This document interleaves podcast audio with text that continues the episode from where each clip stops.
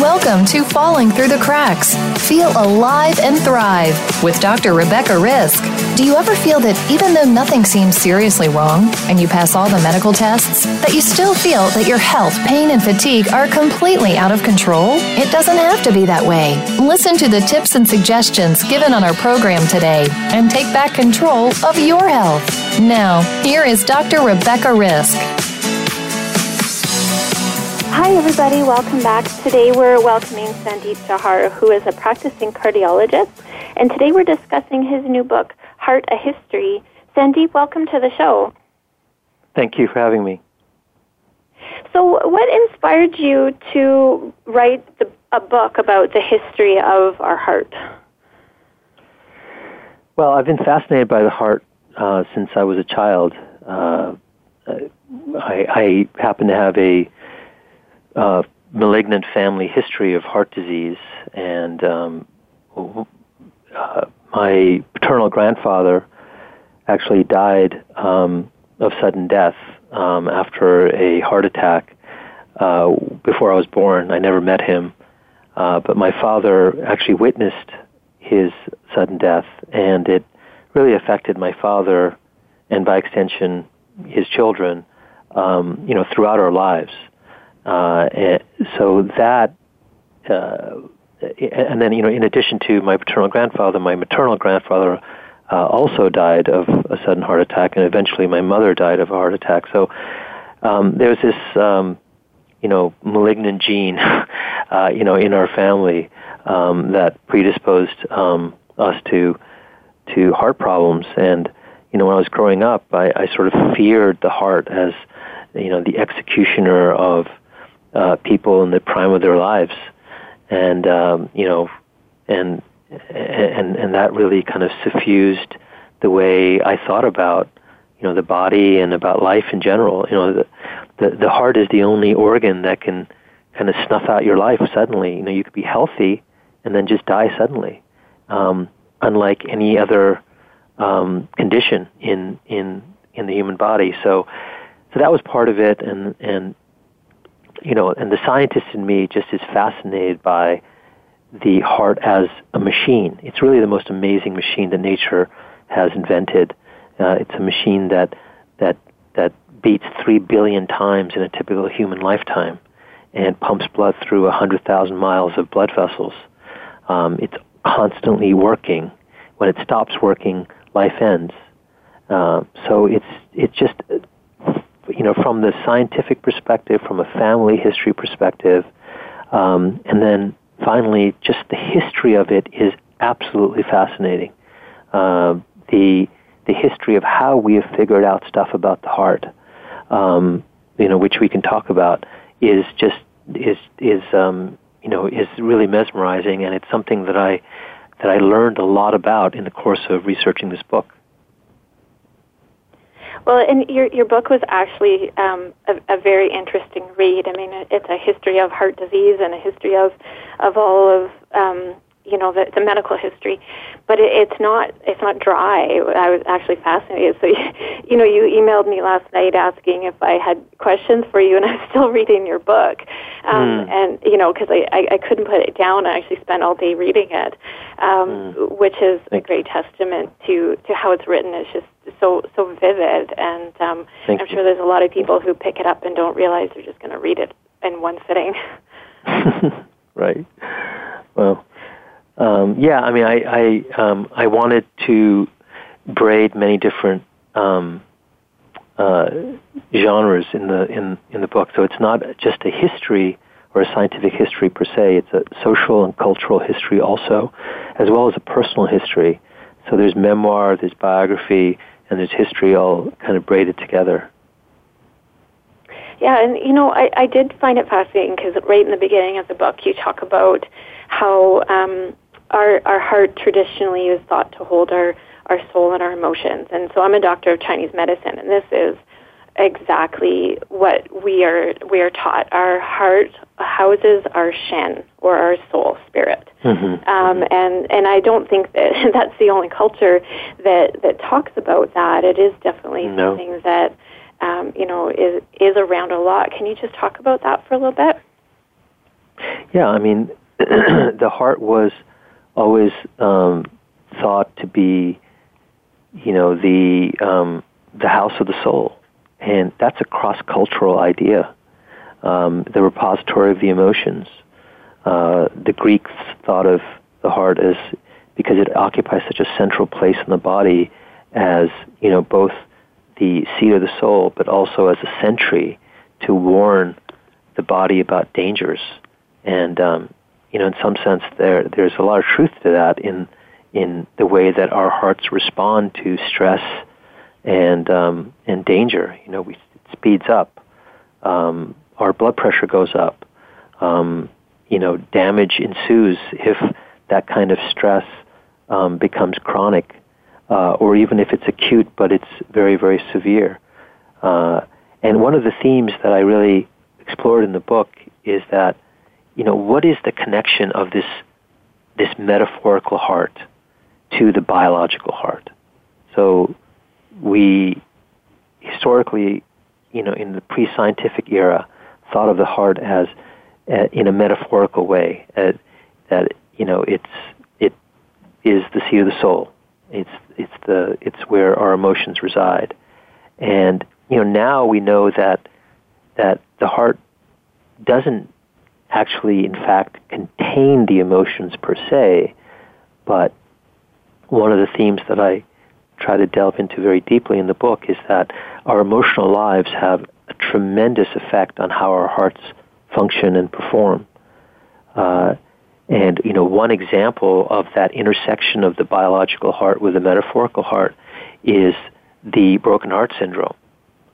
Uh, you know, and in the broken heart syndrome, uh, the heart actually acutely weakens um, when the body is suffering acute stress, often in the form of grief over the loss of a loved one or a romantic breakup. And the heart actually changes shape and acutely weakens, and patients can develop congestive heart failure, life threatening arrhythmias, even death. Uh, now, so, you know, even though the heart may not contain the emotions per se, our emotional lives are written on our hearts. It's, it's kind of the physiological canvas upon which our emotions are most easily written in the body. And so I try to explore that idea um, in, in, in various ways throughout the book. Well, and I, I think you start the book with um, story about your grandfather, which is probably a really good example of this. Um, can you just tell us what, what that story is, how he died? Yeah, well, he uh, he was living in um, post-partition India. Uh, it was uh, the summer of 1953, and he had a small shop uh, uh, to which he went um, that morning, the morning that he died, and he actually um, was bitten by a snake. Uh, now, he, when he came home, by all accounts, he was doing okay, uh, and he sat down for lunch, and um, my father was with him, and midway through lunch, um, at least the family, you know, story um, that I've heard is that neighbors had gone um, and had killed the snake and brought it to him. It turned out the snake was a cobra, and he took one look at the cobra and he said, How can I survive this? And he slumped to the floor and, um, and, and immediately died. Uh, the, uh, an ambulance came, uh, and this was actually, I think, um, at least a couple of hours later, believe it or not. Uh, it was a, it was a very it was a village in in um, central India, and uh, the ambulance was just making a routine drive-by, and the family flagged it down. Anyway, the ambulance took my grandfather and the snake actually to a hospital, and the the doctors told my family that that the grandfather had not died of a snake bite, but he died of a sudden heart attack. Nothing else could have killed him so quickly, so suddenly. Um, and so it was probably initiated by fright over the snake bite and what it might mean. Um, but he had a sudden cardiac death, which is one of the most common causes of death throughout the world. And um, uh, you know, and and uh, you know, my family was um, uh, lost really without their patriarch, and uh, this was in the 1950s in India, and um, there were a lot of cultural um, baggage around being a widow. Um, so my grandmother had a very difficult time keeping the family together. She had five children to support, um, and so that death, you know, his death really affected my father so deeply and kind of lent a, a kind of grief through, to our home at various times throughout my childhood, and, and that's really what um, uh, kind of colored my thinking about the heart and inspired me to become a heart doctor. Um, well, you know, stories like that, um, I think, are what makes people so afraid of heart disease. I think cancer is also in that category. It's a little bit slower, but sometimes you don't find out you have stage four cancer until it's too late. Um, and it's yes. so unpredictable. And this is also unpredictable. I mean, if you don't have symptoms, um, and you know, your grandfather obviously didn't know, even if he did have symptoms, that he had heart disease, or sometimes just that shock, as in um, with the broken heart syndrome, where it's just something that that gets us in that moment. Um, yes. But you know, the, it, it is something people are are very afraid of um, mm-hmm. because it, like you said, it is so sudden. If your heart doesn't work, nothing works. Yes, yeah, that's that's that's true. I mean, um, you, you know, the the uh, brain cannot function without um, a functioning heart. In other words, if there's no blood flow to the brain, um, you have brain death. But the heart actually does not need the brain to function. Um, people who are in a brain dead state uh, can have their um, a func- functioning heartbeat for uh, weeks, if not months. The heart is really an autonomous player in the body, and so it's really kind of a central uh, actor in the maintenance of our health. Uh, the heart doesn't actually, incidentally, pump blood just to the rest of the body. It also pumps blood to itself. You think about how amazing that is. Uh, you know, we can't see our own eyes, um, but but the heart actually sustains itself. If the heart doesn't beat, it cannot beat. Um, and so, uh, you know, those kinds of aspects of the heart physiology just fascinate me. Well, you know, and and and I I think you're right. Um, there's so much that happens in our body that just happens. you know, our heart continues to beat um, without us having to think about it. Um, mm. So I want to go a little bit more on on the emotional side. Um, you know, when we're looking at what the heart does, but also how it is affected. Um, you know, we know that when we get anxiety, our heart can flutter, um, and uh, you know we can have those feelings. It can race. Um, and definitely affect us. And then I know you talk in your book about actually long-term damage. Um, is, can you just talk about about the relationship there with our emotions and with heart disease? Well, there, there, there, uh, there, there's a very strong connection between emotional stress and heart disease. Now, in the uh, broken heart syndrome, it's acute stress. You know, the death of a spouse is the sort of archetypal example of what precipitates broken heart syndrome, um, or um, a uh, uh, loss of a, of a, romantic relationship. Uh, I've had um, many patients. Um, I'll give you one example. There's a, a, a woman whose uh, husband died, uh, and it was the the death was um, expected, and you know she was sad, of course, but she was probably a little relieved um, because it had been a very long illness. He had had dementia, and um, and uh, you know, be, being a caregiver for him had been um, you know inordinately difficult for her. Um, so you know, about a week after the funeral, she looked at his picture, and she got teary, and uh, and then all of a sudden she started getting chest pain, shortness of breath. Um, you know, she couldn't catch her breath, sitting in a chair, sleeping in a, in, in a chair. She eventually came to see me. We did an ultrasound of her heart, and her heart had acutely weakened uh, to less than half its normal function. Ultimately, She, um, you know, after the grief had subsided, we did another echocardiogram, and her heart function had returned to normal.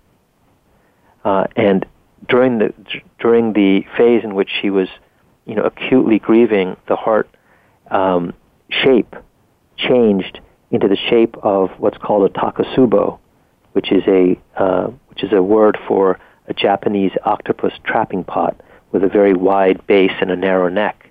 And, and, and so this condition, broken heart syndrome, is actually also called Takotsubo cardiomyopathy. And it's something that's seen not just after romantic breakups or loss of loved one, it's actually also seen in situations of widespread social upheaval, like after a hurricane. Um, uh, the number of Takotsubo cases go, goes up dramatically after hurricanes or other natural disasters. So, broken heart syndrome is an example of what acute emotional stress can do.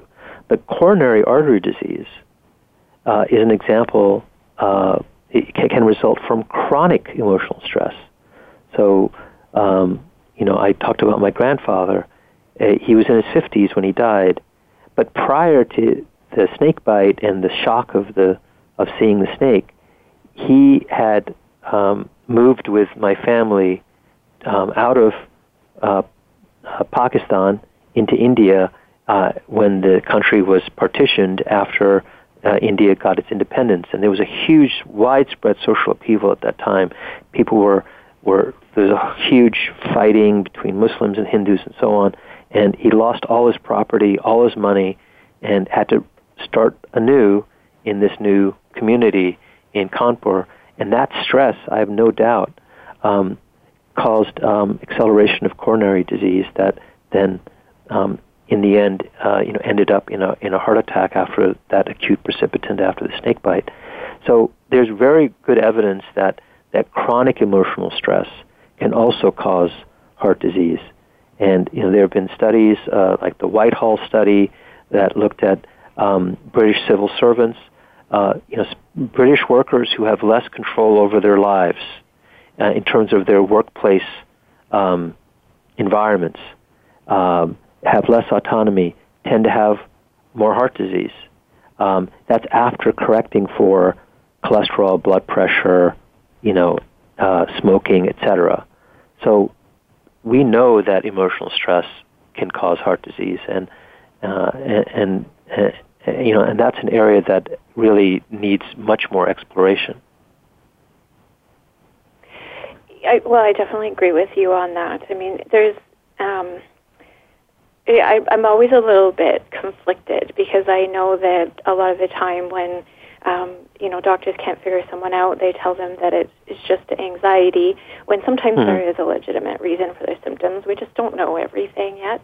But also, mm-hmm. we know that our emotions do affect us on, on every level with, with everything. So I, I think that it needs to be, um, well, definitely studied more, but then, um, you know, a plan to, to help people. Our, our world is getting way more stressful than it used mm-hmm. to be and and and you know that's difficult for everybody to deal with and probably affecting us when we're dealing with you know the go go go um, attitude yeah. that comes with a big city or a corporate job it's extremely stressful on everybody yeah I mean, let me give you just one example if uh, uh, there, there was a a big study done um, you know in the 1990s on regression of coronary artery disease and in this study, there were two groups.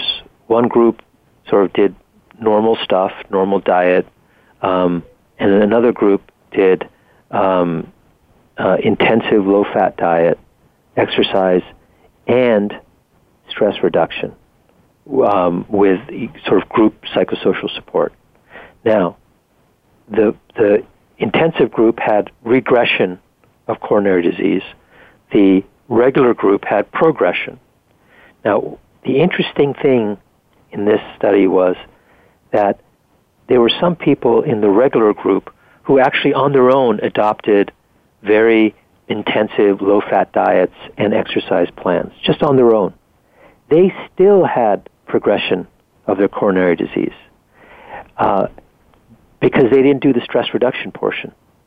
In, in fact, at, at uh, one and five years, stress reduction was more clearly correlated with coronary disease improvement or regression than was exercise. So, so there, you know, it's not just something that we just talk about or observe, but there is hard data to show that that reducing the amount of emotional stress in your life uh, will uh, improve your heart health. Yeah, that's um, that's good to know. I think that you know every time I I do a show, no matter what we're talking about, I just see that you know things need to make a shift. We need to focus more. You know, our, our priorities I think are wrong, and and overall as society that you know if we have that go go go attitude, and you know the people yeah. that that feel shame from just taking me time, and um, you know right. it's a very common feeling. Um, and we know how important that is for us but there's so much shame and guilt around it. Um, you know, we have to be as tough as we can and push ourselves as much as we can, so that right. we're at we're at the end, right, of our right. rope.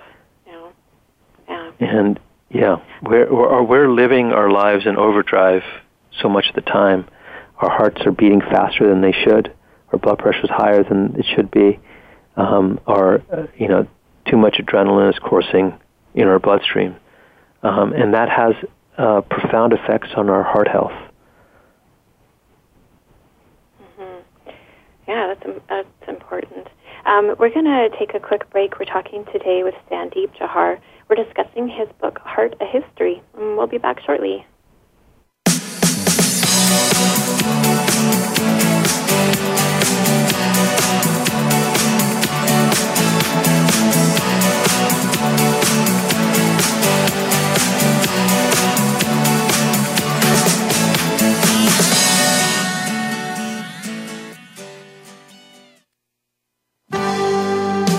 Life, your health, your network. You're listening to Voice America Health and Wellness.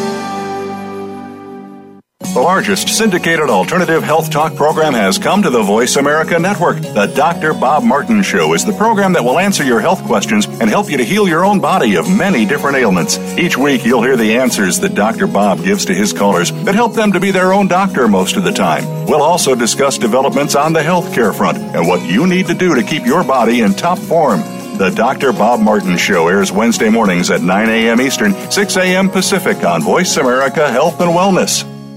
The Voice America Live Events channel is here now to showcase your corporate, individual, or organization's live event. Visit voiceamerica.com forward slash live events to see all of our past live events and find out more. Whether it's a multi day conference, special speaker, or single day event, we've got everything to make your event a success. We can do a few hours or a few days. For more information about taking your event to the next level, call Jeff Spinard at 480 294 6417 or email info at voiceamerica.com. Again, that's Jeff Spinard at 480 294 6417 or send us an email to info at voiceamerica.com. Voice America is where you are and where you want to be. Join us around the globe as we broadcast live from some of the most interesting events available. Don't forget to view all our live events, including on demand access to past events that you may have missed by visiting voiceamerica.com forward slash live events. Your life, your health, your network. You're listening to Voice America Health and Wellness.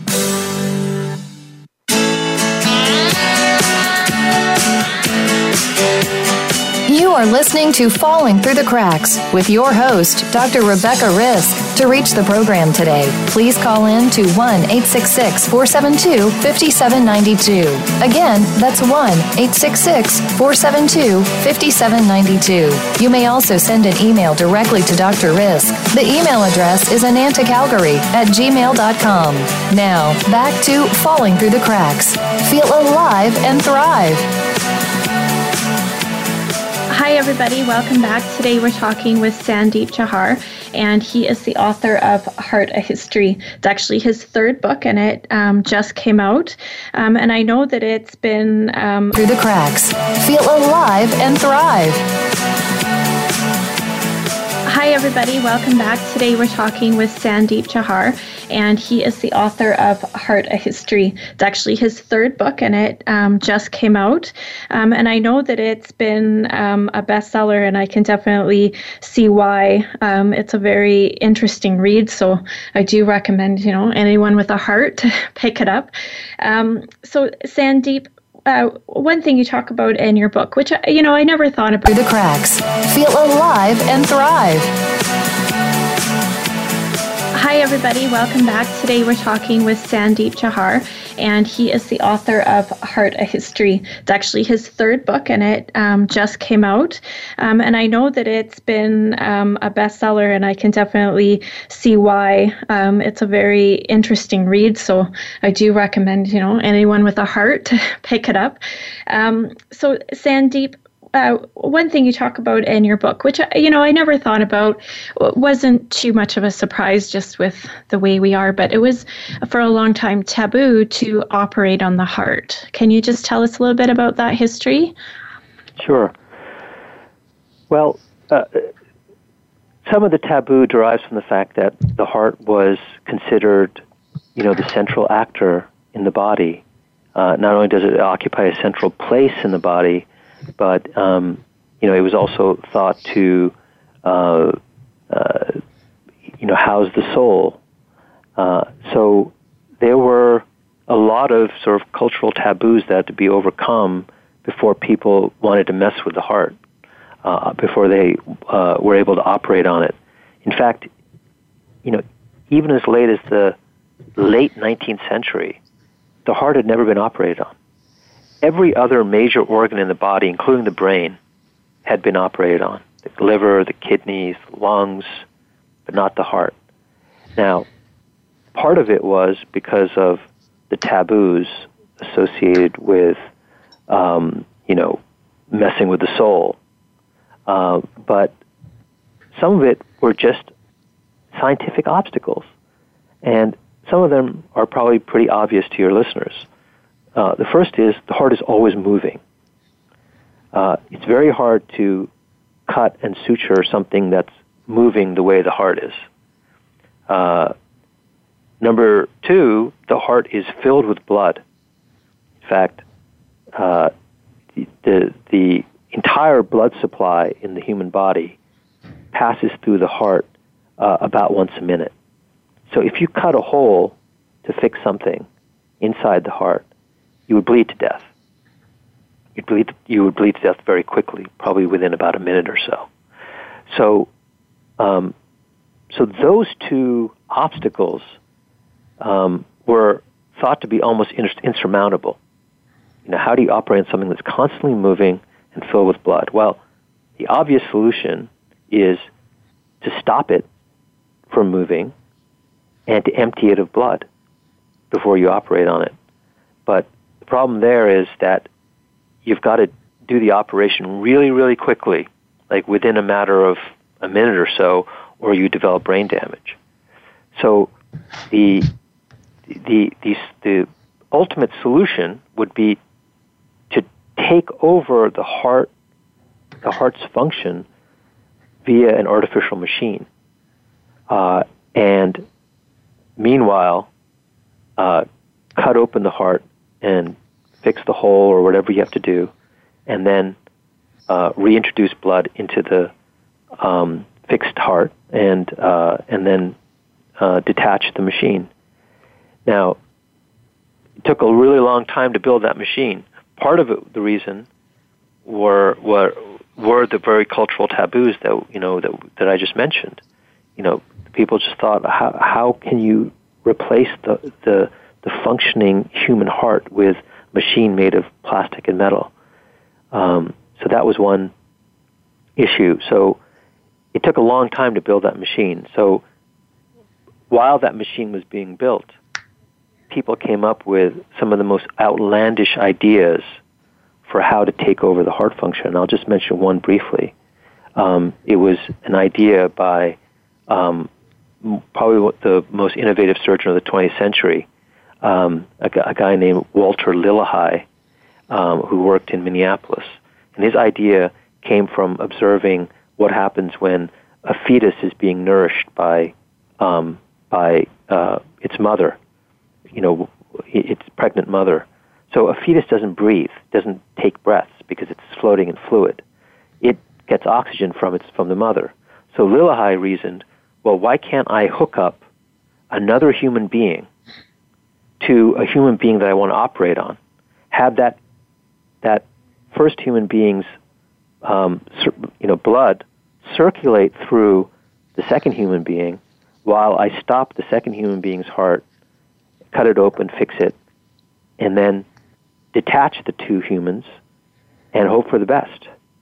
And um, and he did these experiments initially in dogs, and um, and and it took a long time to figure out how to do, you know, how to hook up the circuits right. But eventually, he mastered this technique called cross circulation in dogs, and eventually tried it on on people. And uh, it, it's still considered probably the most innovative and remarkable surgery in the history of humankind. And it was done in America in the early 1950s, and it was done almost exclusively by Lillehei for about a year and a half until a functioning heart, heart lung machine was available.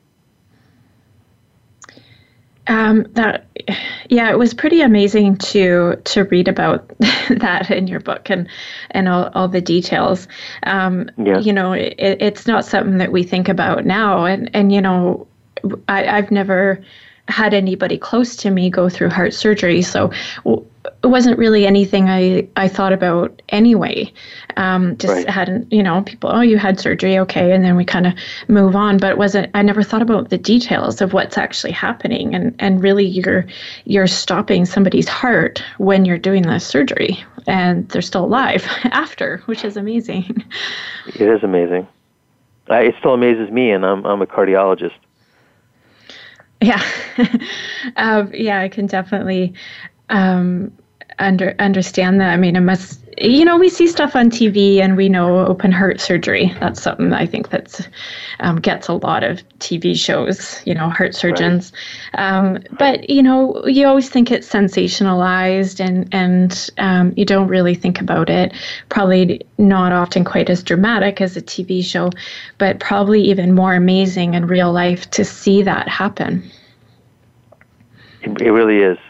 In fact, in the book, I, I spend a chapter uh, talking about the heart lung machine, the development of the heart lung machine, but also pair it up with a personal experience of, of you know, uh, being in at, at my parents' home on a, a Christmas Eve and um, at, at a party and and have and having one of the guests, uh, a cardiac surgeon, invite me out in in the mid- middle of, uh, of a snowstorm to the hospital to watch him operate on on on a person. Uh, in, a, and as my my first uh, open heart surgery um, viewing, uh, I didn't really I can't say I participated. I was uh, relatively early on in my career, uh, but it was uh, absolutely fascinating. I, I, I can't forget it. Mm-hmm.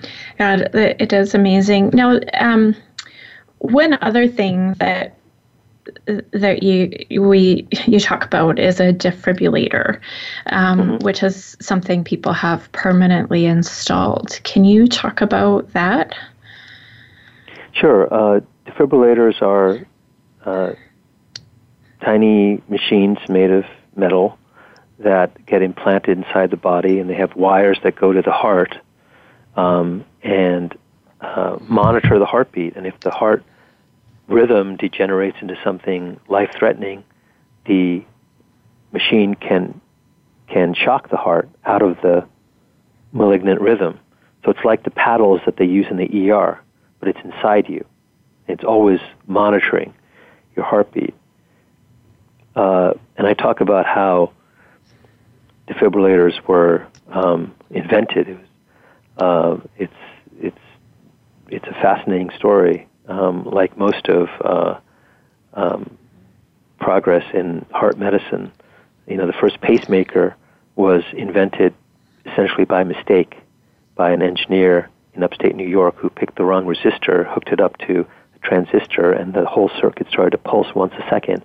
And he thought, wow, this is fascinating. This is like a human heartbeat. And, and that circuit was actually used in the first pacemakers. And it was discovered by mistake. The defibrillator uh, was, um, uh, was, was developed um, in Baltimore um, by uh, a Jewish man who um, uh, barely escaped the concentration camps. Uh, so there, are just there are fascinating stories of how um, you know these devices were were invented.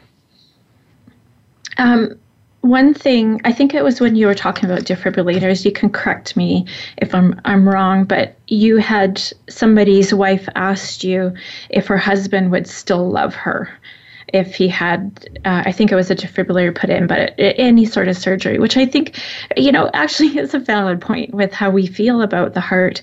Um, yeah. You know, but uh, uh you know, a, co- a common fear. Um, yeah. You know, are we going to still feel the same way if if we do the surgery or we, you know, have a device in our chest that keeps our heart yeah. going? Yeah, this this was uh, the wife of. Uh, it is actually the the the, the first uh, patient who received a permanent artificial heart. Um, and uh, it was in 1982 in Salt Lake City, Utah. And um, this gentleman, his name was Barney Clark, received uh, the first permanent artificial heart. In other words, his heart was taken out of his body and essentially discarded, and he had a heart made of plastic and metal inserted into his chest that's a total artificial heart. And um, it's not really how we do things today. We tend to put pumps that augment the heart's, the native heart's function. Um, but this was the first total artificial heart. And um, Barney Clark's wife of 39 years asked the doctors, Will he still be able to love me?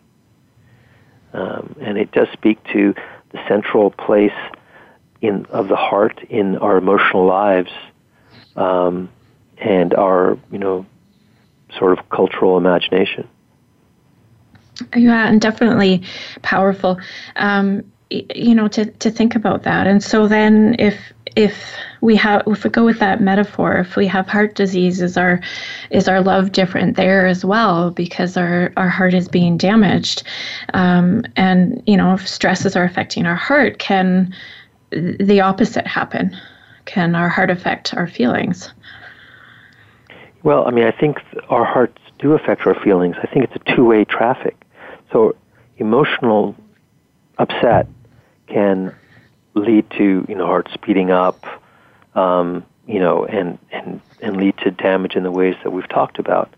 But you know, I have many patients who develop, um, you know, arrhythmias uh, automatic arrhythmias, uh, the heart speeds up for whatever reason, and then the, and then after that, feeling their heart going wild in their chest, that precipitates tremendous panic and anxiety.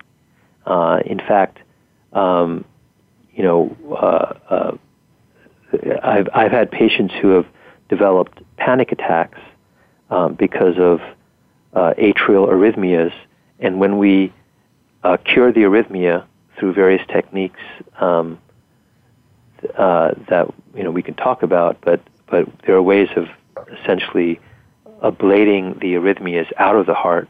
Um, their panic attacks go away.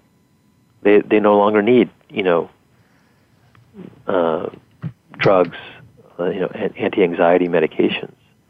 So so there's a two-way traffic between our emotional brain centers and our heart.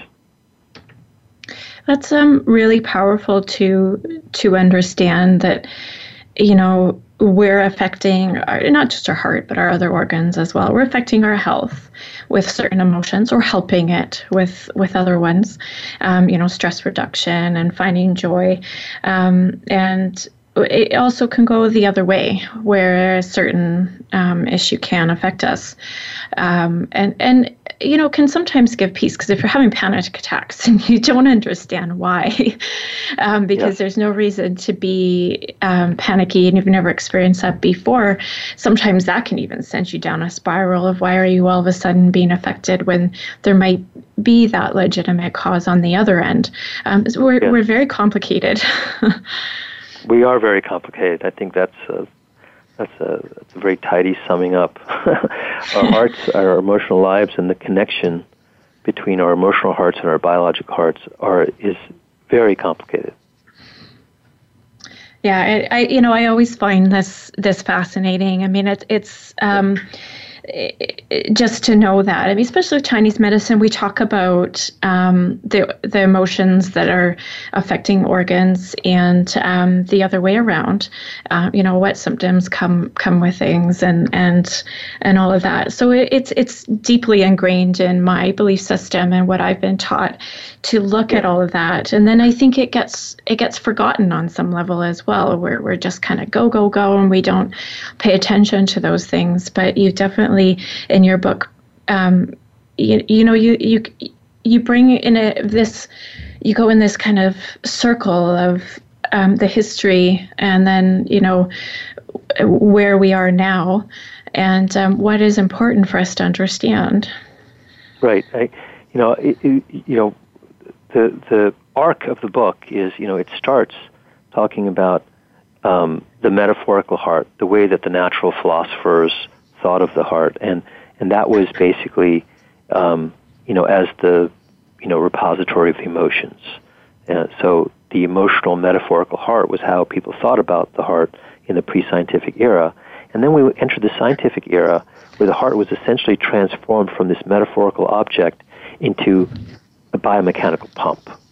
Uh, a complex, uh, fascinating pump to be sure, but it was a pump, pu- something that just pumps blood. And that's how modern medicine has conceptualized the heart for so so many decades now. It's a it's a machine with wires, with pipes, with walls that need to be sometimes fixed um, in various ways. And one of the arguments I make in the book is that we have to return to at least an appreciation of the emotional heart if we're going to continue to make the progress that we've gotten used to in heart disease. Uh,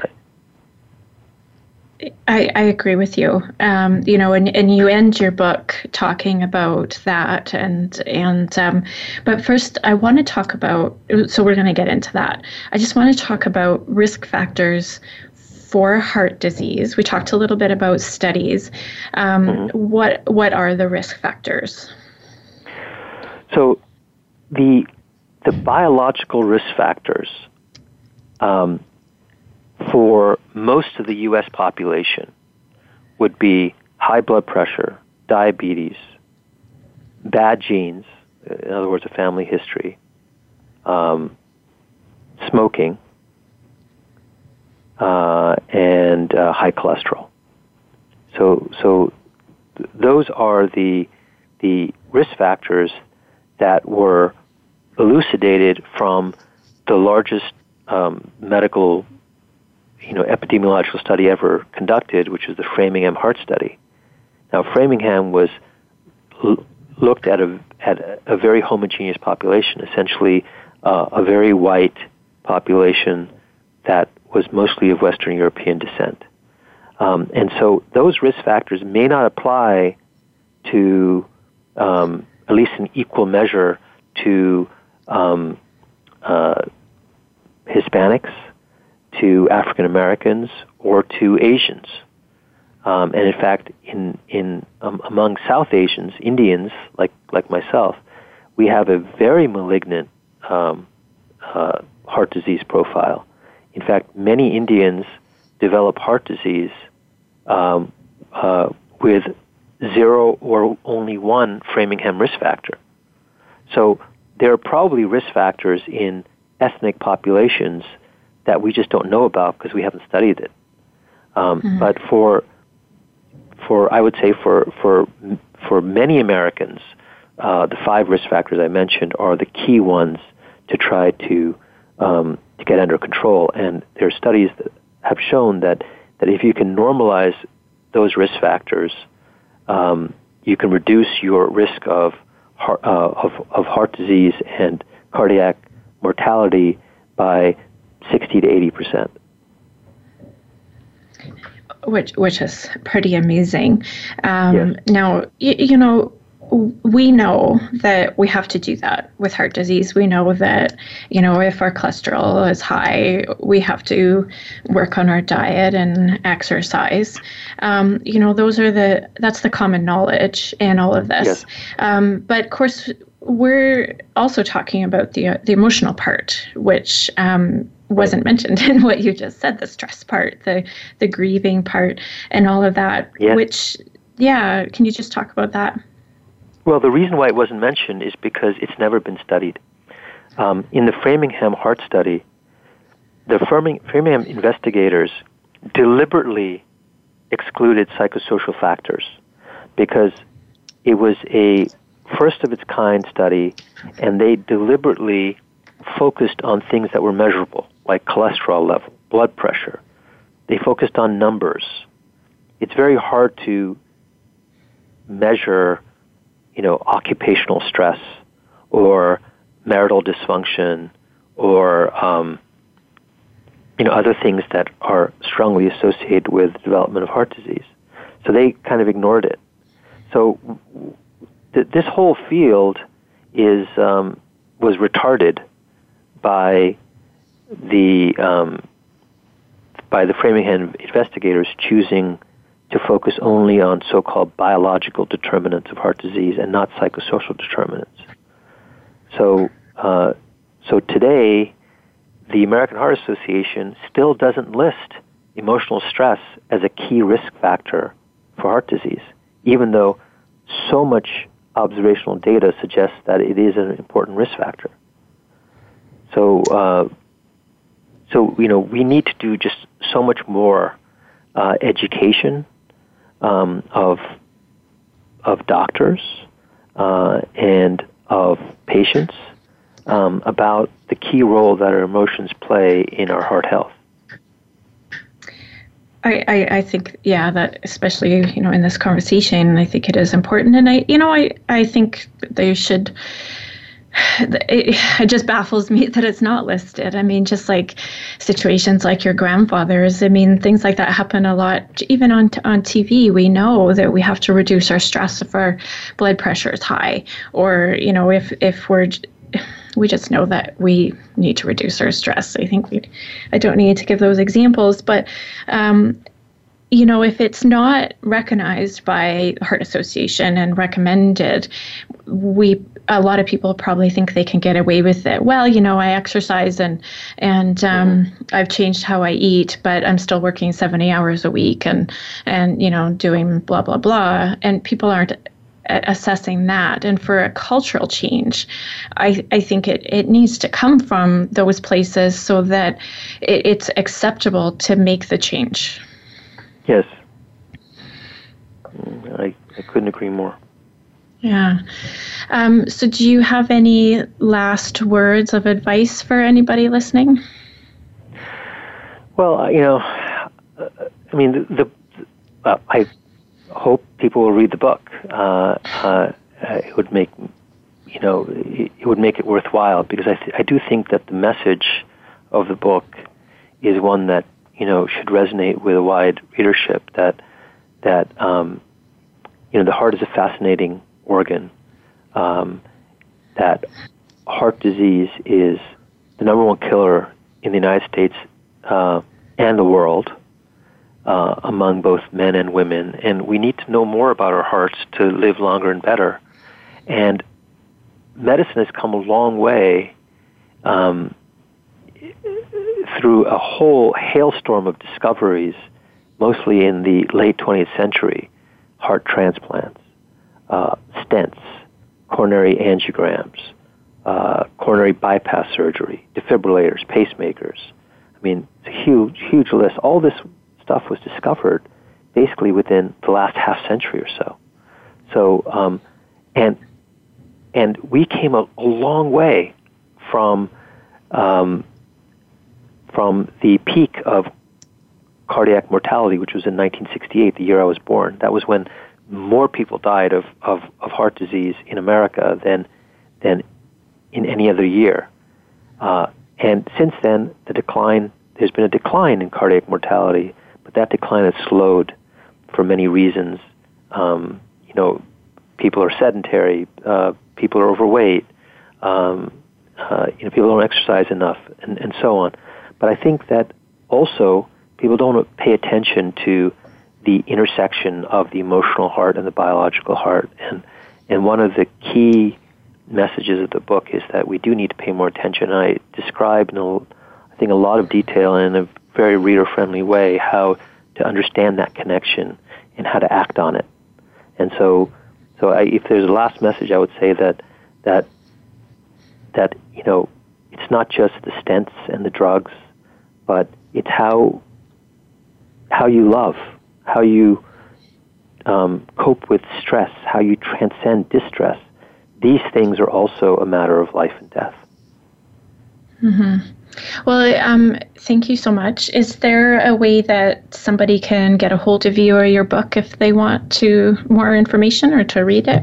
Absolutely. Um, so the book is available on Amazon um, uh, or Barnes and Noble or, or in you know most um, bookstores throughout country. It's it's it's uh, been translated into ten languages, so it's available in many foreign countries as well.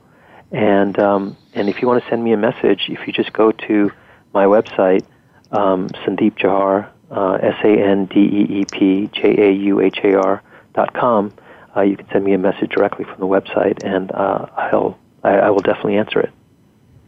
Well, perfect. Thank you so much for joining me today. Thank you so much. Appreciate it.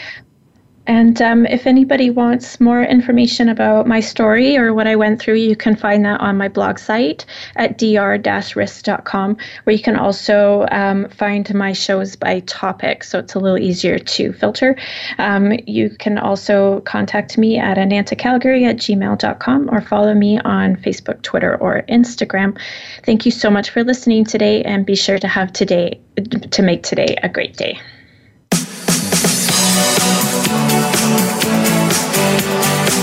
Thank you for tuning in to this week's edition of Falling Through the Cracks. Feel alive and thrive. Please join Dr. Rebecca Risk again next Monday at noon Eastern Time and 9 a.m. Pacific Time on the Voice America Health and Wellness channel.